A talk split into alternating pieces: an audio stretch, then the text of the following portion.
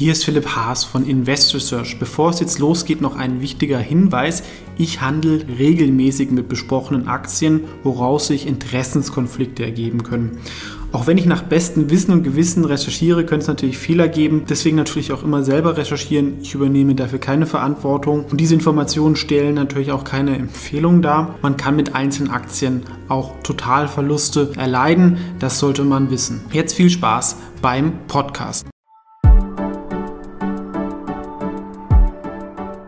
Ist Philipp Haas von Invest Research und dass sich ja so ein bisschen die Ereignisse überschlagen haben mit diesen ganzen Short Trades, GameStop, AMC, ähm, sag ich mal eher so Old Economy Unternehmen, wo halt viele Hedgefonds short waren und es wurde so ein bisschen zum neuen Klassenkampf ausgerufen und selbst Politiker von der FDP ähm, sind, äh, haben sich da zu Wort gemeldet und meiner Meinung nach aber auch nicht so ein fundiertes Statement abgegeben.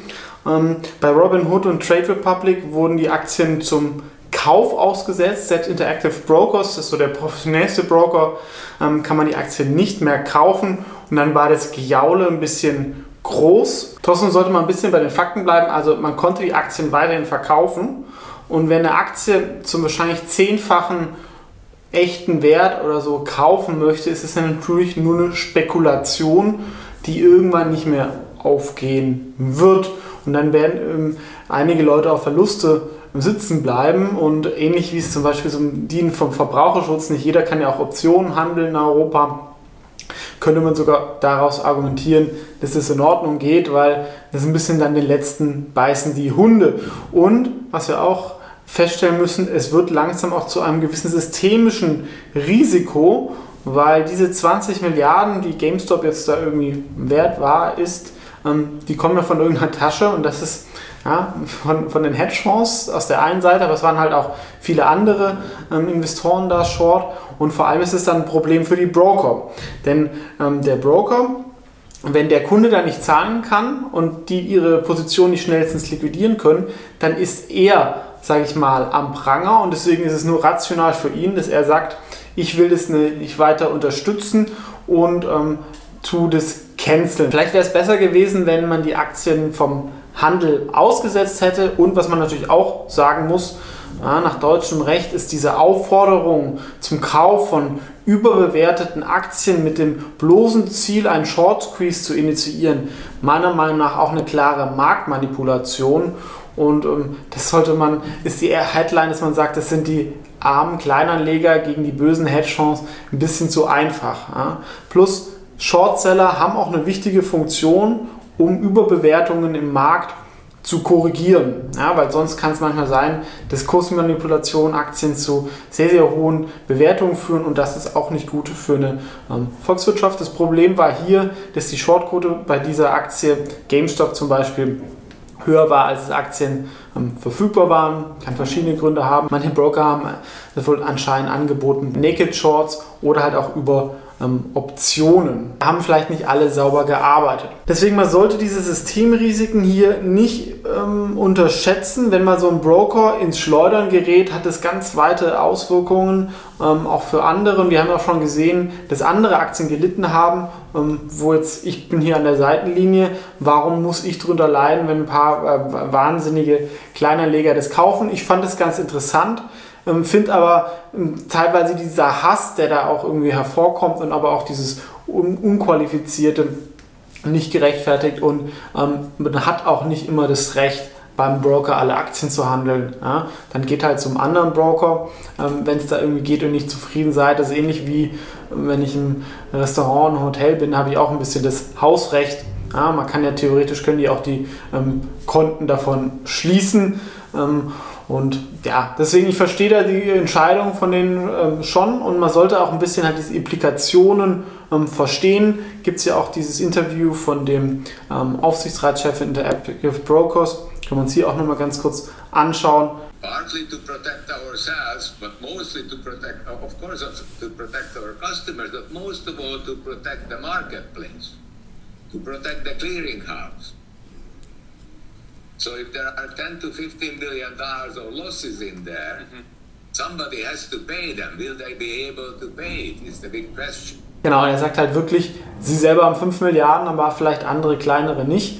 und es wird einfach zum systemischen Risiko. Und ich glaube, einige, die da jetzt irgendwie äh, kaufen wollten oder gestern ähm, sind vielleicht in ein, zwei Wochen ganz froh, wenn die Aktie dann wieder im, bei normaleren Bewertungen notiert, weil ewig wird das nicht gehen. Kann natürlich, wie ich ja auch in dem GameStop-Video gesagt habe, es kann noch weitergehen, aber es wird nicht ewig weitergehen, ähm, weil irgendwann notieren Aktien auch wieder in der Nähe von dem normalen ähm, Kurs und dieser Short Squeeze, das ist auch immer nur kurz. Ja? Irgendwann ähm, werden die Sachen glattgestellt. Deswegen, also ich bin da so ein bisschen neutral.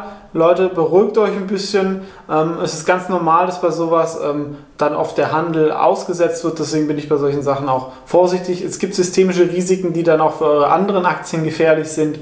Ja? Und es ist alles auch ein bisschen am Rande der Marktmanipulation. Ähm, deswegen alle mal ein bisschen ruhig bleiben. Und ich finde auch gerade die Politik sollte sich da eigentlich auch ein bisschen, gerade in Deutschland, irgendwie raushalten, was an der amerikanischen Börse passiert und was ein deutscher Broker da macht. Finde ich, hat ähm, die Politik äh, jetzt nicht so viel zu tun damit. Aber das ist, wie gesagt, auch nur meine Meinung, äh, was vielleicht andere anders sehen. Ähm, und auf diesem Kanal geht es ja normalerweise halt auch um fundiertes Investieren, nicht um Spekulation. Und das ist das halt definitiv nicht. Aber auch wenn man sagt, jetzt die Aktie ist total überbewertet, dieses ganze, der Markt ist aktuell, wir haben es ja schon gesehen, wir kommen in ruppigeres Fahrwasser. Ich habe deswegen auch ein bisschen Cashquoten aufgebaut in meinen Wikifolios, weil der Markt wird nervöser und wir haben hier so ein Thema, ich sage, das, was wir noch nicht ganz einschätzen können, und oft reicht ja dann so, sag ich mal, so ein kleiner Auslöser, der dann so einen größeren Stein ins Rollen bringt. Denn wenn Broker untergehen, ist es, ähm, die sind zwar alle meistens mit irgendwelchen Kapitalschutzsachen ausgestattet, meistens aber nicht genug. Und allein dieses Risiko kann es zu großen Kursverwerfungen kommen. Deswegen glaube ich, im Sinne eines gesunden Marktes ist es besser, wenn der Spuk dann irgendwie vorbei ist. Es kann dann entweder sein, wenn klar ist, die Shorts haben gecovert und dieser Short Squeeze ist dann vorbei. Ja? Oder die Kleinanleger verlieren da ein bisschen ähm, die Geduld und nehmen Gewinne mit. Genau, das war, was ist eure Meinung dazu? Ähm, vielleicht kann man natürlich bitte rational diskutieren ähm, ähm für diese ganzen Themen. Und was natürlich ganz interessant sein könnte bei Aktien, die unterbewertet sind, aber eine hohe Shortquote haben, die sind jetzt auch stark gestiegen. Davon habe ich ja auch ein paar. Ähm, da nehme ich dann auch mal auf der Long-Seite mit. Und, ähm, aber ich finde, man hat jetzt nicht immer dann, äh, wenn es dann bei GameStop das Recht hat, äh, irgendwie eine Aktie so teuer zu kaufen. Das ist Casino ja, und auch nicht jeder darf Casino spielen. Da muss man äh, auch seine Daten dalassen, mindestens 18 Jahre alt sein. Das ist Glücksspiel auch reguliert. Am besten bleiben wir alle ein bisschen ruhiger, denn ich finde, die Schlagzeile Kleinanteile werden benachteiligt dass wir eine Aktie zum so einen hohen Kurs nicht kaufen dürfen und darauf spekulieren, dass vielleicht noch ein paar Prozent mehr hochgeht, würde ich das jetzt so nicht sehen. Aber wie gesagt, meine Meinung. Auf jeden Fall zeigt dieses Beispiel die neue Macht der sozialen Medien. Ja, YouTube, Reddit, vor allem in den USA, aber auch zunehmend in Deutschland. Und deswegen noch ähm, eine wichtige Sache, die ich auch noch erklären möchte. Warum ist, äh, mache ich das Video? Mir liegt jetzt auch im Herzen, dass wir gerade auch in Deutschland eine qualitativ hochwertige Aktien-Community haben wo man sich über die Chancen ähm, von Aktien auseinandersetzt und zu Bewertungen kommt und zu Käufen. Ich sehe, habe ja schon im letzten Video gesagt, ich sehe aber halt langsam halt auch so Tendenzen, dass wir auch in dieses amerikanische Fahrwasser kommen. Leute werden emotionaler und in Deutschland sieht das natürlich dann ein bisschen seriöser aus, aber man geben halt auch irgendwelche Leute Ideen über irgendwelche Penny Stocks oder die vom seit einem halben Jahr in Aktien investieren und Leute folgen dem. Ja, und das Problem bei Aktien ist, das hört sich dann alles immer ganz gut an, aber ihr solltet eigentlich auch ein bisschen überlegen, ähm, macht es jetzt Sinn? Macht immer eure eigenen Hausaufgaben. Deswegen wollte ich euch ein Beispiel zeigen, was ein bisschen gut die Entwicklung aufzeigt und auch ein bisschen die Gefahr vielleicht des YouTube-Algorithmus ist, der halt auch sehr, sehr viel Wert legt auf optisch gute Sachen. Bei den meisten Themen ist das ja auch komplett in Ordnung. Nur bei Aktien kann man halt die Qualität der Aussage ähm, zum Zeitpunkt der Veröffentlichung nicht feststellen. Können wir uns mal kurz anschauen. Der qualitativ gute Videos und Thumbnails macht, aber vor einem Jahr hat er irgendwie Amazon FBA gemacht.